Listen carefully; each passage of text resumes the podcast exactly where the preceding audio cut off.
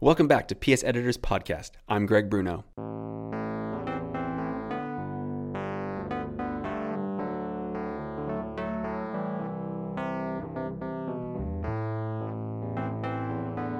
Ever since the ancient Greek poet Theocritus romanticized rural life, people have been thinking deeply about how best to balance the built environment with the natural. But today, attention to this question is more important than ever, given anthropogenic threats like air pollution and climate change.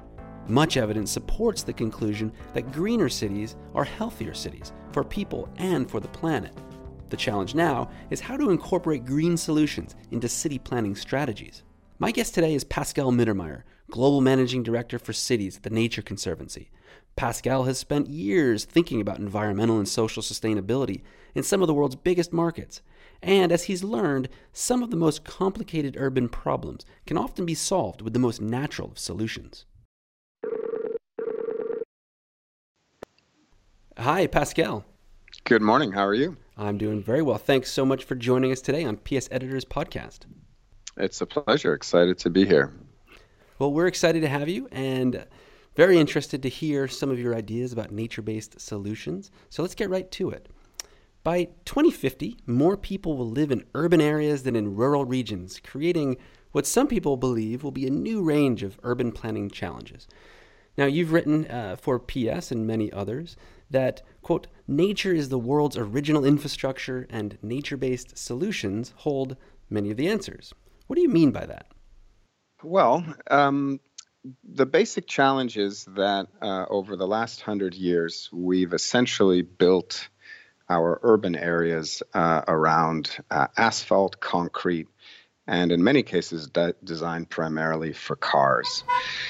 And while that worked um, in this first phase, in many cities across the world, we're now hitting limits to what this type of engineered urban solution can offer. So cities are in many cases unbearably hot, hot to the point where people are dying from urban heat. And you can imagine cities drenched in asphalt and concrete are dramatically hotter than places that, for example, have tree coverage or nature. Um, the air is uh, deadly in many cities. Seven million people die every year uh, in cities related to polluted air, uh, with tens million more getting sick uh, from a whole range of diseases from asthma to um, uh, cardiovascular disease.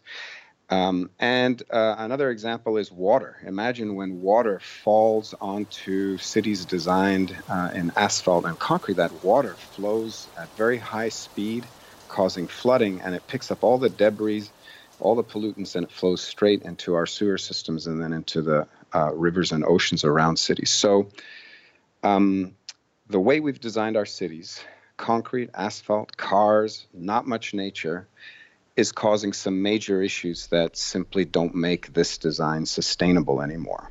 Right, and so, so moving into some of the uh, the kind of the broader nature-based solutions that you've that you've talked about in your writings, uh, and, and briefly touched on right now. I mean, one of the biggest challenges is a lack of tree cover, and trees might kind of seem like a simple solution for those of us who live near rural areas, and, and I, I, understand that you're in Boston, and getting to nature for you is is uh, relatively simple. So, talk about a little bit, if you could, about some of the localized benefits that trees bring to cities, uh, and and why they might be seen uh, to, to many, including yourself, as a solution to some of the the broader urban planning challenges that cities face. Right. So the first thing I'll say is that in most cities across the world, there's been a dramatic decline in tree cover. So trees uh, were planted uh, in the last centuries uh, primarily to create shade. Think of the amazing tree covered boulevards in Berlin or London or Paris. Um, and so most uh, cities in the world uh, don't have enough trees to provide shade. And uh, certainly, uh, most cities don't have enough trees to help uh, with the problem of fine particle air pollution. And the amazing thing is that trees, but nature in general, um, is a wonderful way to help manage some of these um, uh, extremely stressful situations. So, trees create shade, as uh, as you can imagine, to the point where you can um, have um, situations that are the difference between life and death. So, for example, in Paris about 15 years ago, there was a, uh, uh, an unbearable heat wave. In a period of six weeks from late July to the end of August, over 15,000 people were killed in France by heat exhaustion, dehydration, and heat stroke. And guess where most of them lived? They lived in areas where there wasn't uh, much vegetation, where there wasn't good tree coverage. And so, literally, when you look at a city and you you look top down at where there where there are trees and where there's vegetation, you can start to draw conclusions on who's who's going to make it in um, in uh, extreme heat conditions, or who um, who's going to be healthier um, and who's going to suffer more. So you really, um, you know, trees really do make a difference. Um, they're a, a, very cost-effective way also to help um, uh, alleviate the stress of heat in cities. And um, so you, we have this environmental challenge, and you also have a challenge around social justice and equity in underserved communities. Mm, so mm that's um, that's an example of trees uh, helping to manage heat. Let me give you another example. So the trees have a wonderful capacity to help filter out fine particle pollution. So somewhere in the range of 20 to 50 percent in a neighborhood context. So let me just explain that. This is not about planting millions of trees all over a city. This is about understanding where in a city it would make the most sense to plant the right combination of trees to help filter out fine particle pollutions with tremendous benefit for the people that live um, in those in those local neighborhoods. Mm, so think yeah. of yeah. I mean, sorry, sorry to interrupt you, but I was thinking as you were talking, I was thinking about big, heavily polluted cities like a Cairo or a Delhi. Uh, and if you if you visit in certain times of, of year, it's instinctive. Uh, it's quite clear that trees alone aren't going to solve this problem. So this is this is much more of a uh, one piece and a much broader city planning toolkit, I assume.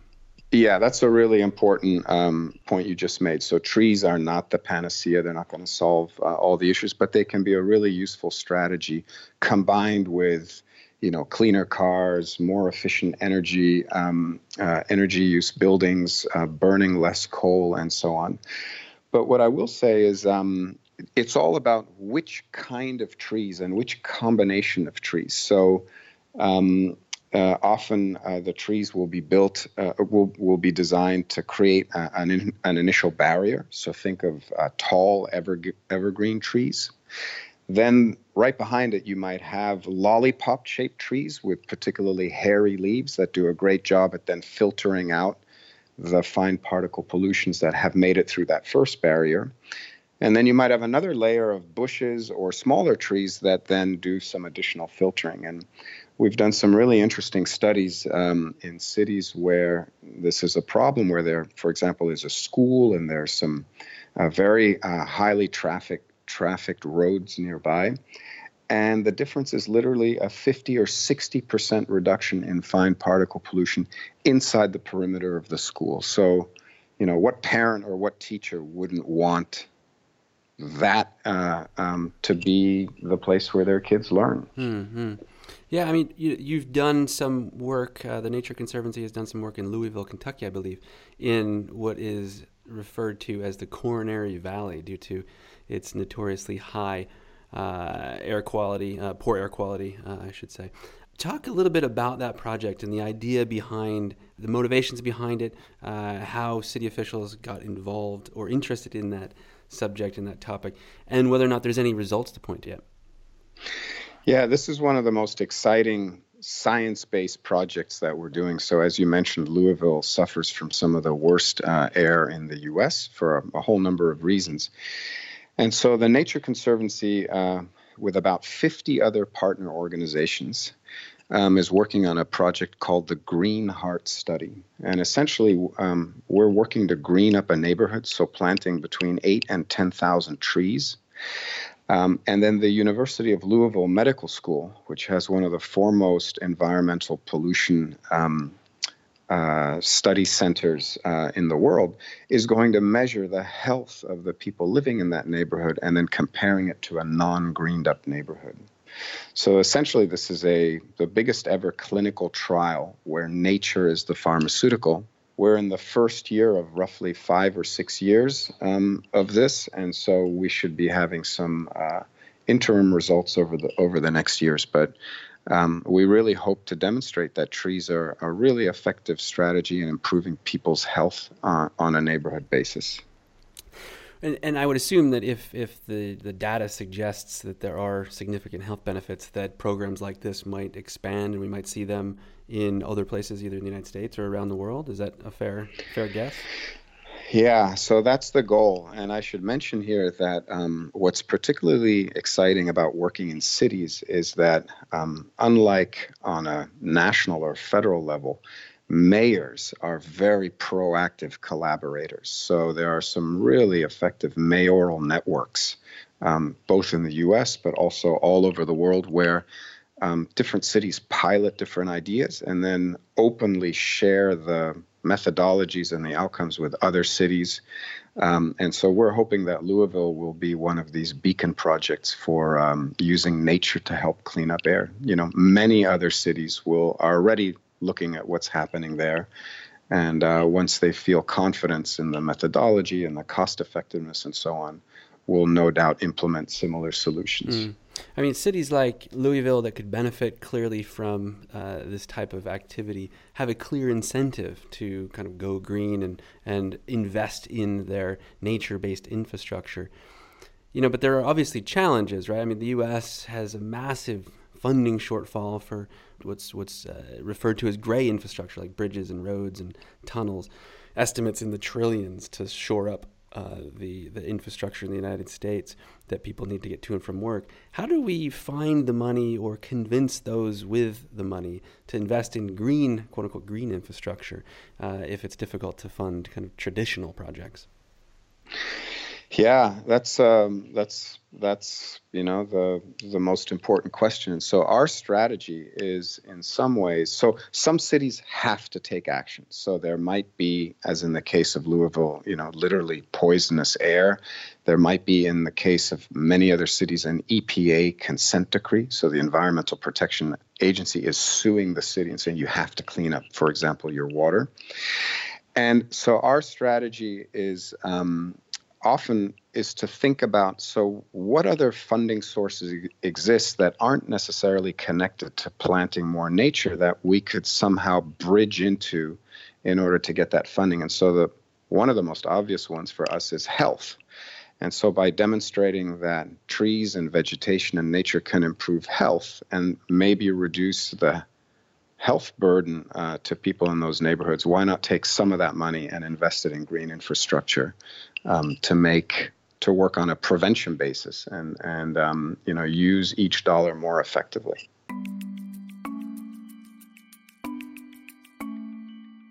Could I give you another example of of, um, of, a, of a real cost benefit um, uh, outcome regarding uh, green infrastructure, and sure. that's in Philadelphia.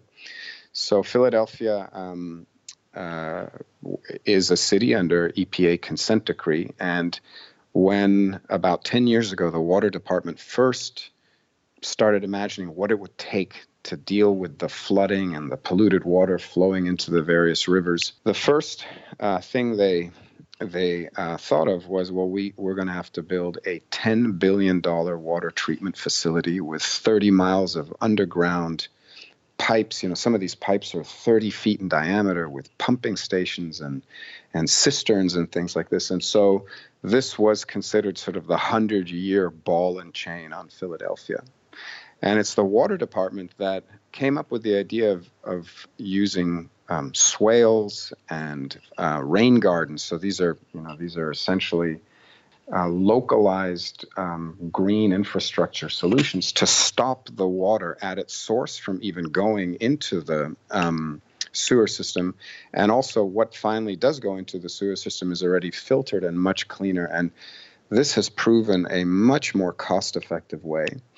And Philadelphia now wants to, um, so they've greened up 1,000 inner city acres already in Philadelphia. The plan is in the next 20 years to green up 9,000 more acres and make Philadelphia the first city in the world that entirely manages its um, its uh, polluted water runoff hmm. using green infrastructure. Hmm. And you can imagine what this does to neighborhoods that um, are now green and have you know all kinds of incredible features that don't just manage rainwater but also act as you know an inspirational way to rethink what a neighborhood could look like yeah and so we're starting to observe some really exciting um, co-benefits from using green to help solve, say, an environmental challenge. Mm.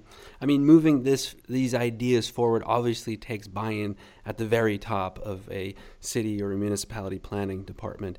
But I've been fascinated to read some studies that suggest that in neighborhoods that participate in tree plantings or uh, design or development uh, of these solutions, the survival rate of that resource is actually enhanced.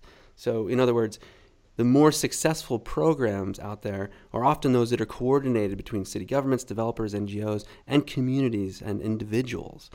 How feasible is that sort of build up or that scale up model? That if it really takes an individual person with a shovel and a city official to come together, uh, can we build the type of infrastructure that we need to see the kind of change that cities need to be clean?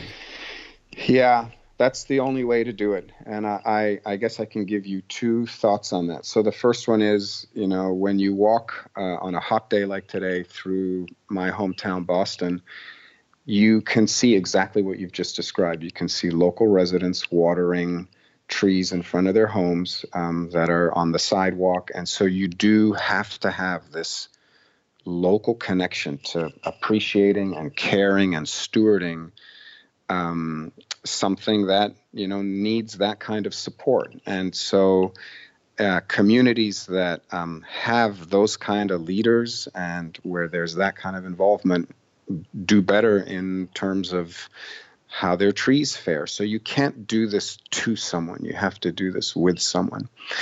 And if I could just um, go back to Philadelphia, where you know we've seen neighborhoods that um, uh, designed uh, green infrastructure to manage stormwater, all kinds of interesting things are happening. So we've observed that more children play outside, more parents are there interacting with each other as they're looking after their kids. More people walk, more people cycle, more people are interested in growing their own food. In some cases, we've even seen that there's a, a bigger interest in energy efficiency and solar panels, for example.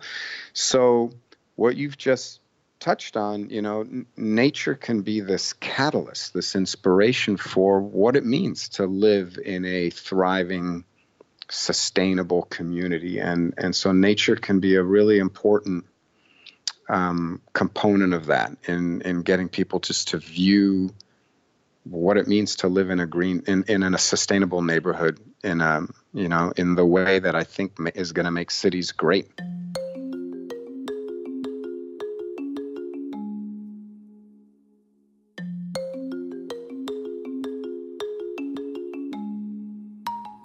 Want to uh, just kind of close by asking, in some ways, why has it taken so long to kind of get to this point? I mean, you, you touched on old cities and, and old cities having trees.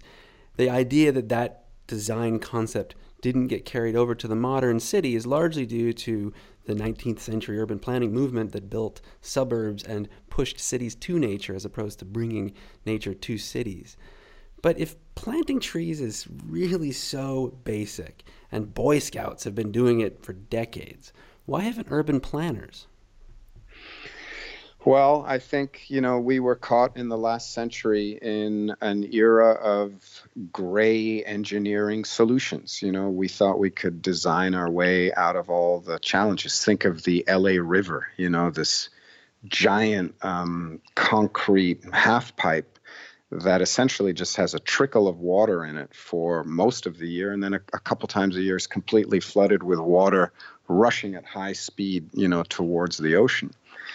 And we're realizing that um, nature just offers a more cost-effective and a, a more multiple benefit approach.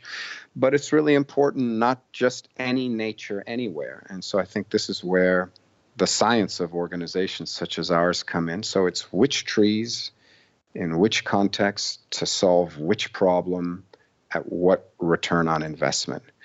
and so it is it's complicated and and um, you know all the trees we planted uh, a uh, hundred years ago on these magnificent boulevards to create shade when there were horse-drawn carriages now essentially act often as um, uh, you know a very negative almost ceiling and canopy that uh, prevents car pollution from escaping so it's not just any trees anywhere it's the right trees in the right context mm. and and that's not always easy to do yeah, I mentioned cities like Delhi and Cairo. Uh, you know, I've spent some time in Delhi, and I have to say, I often feel bad for trees when I visit cities uh, that are so polluted.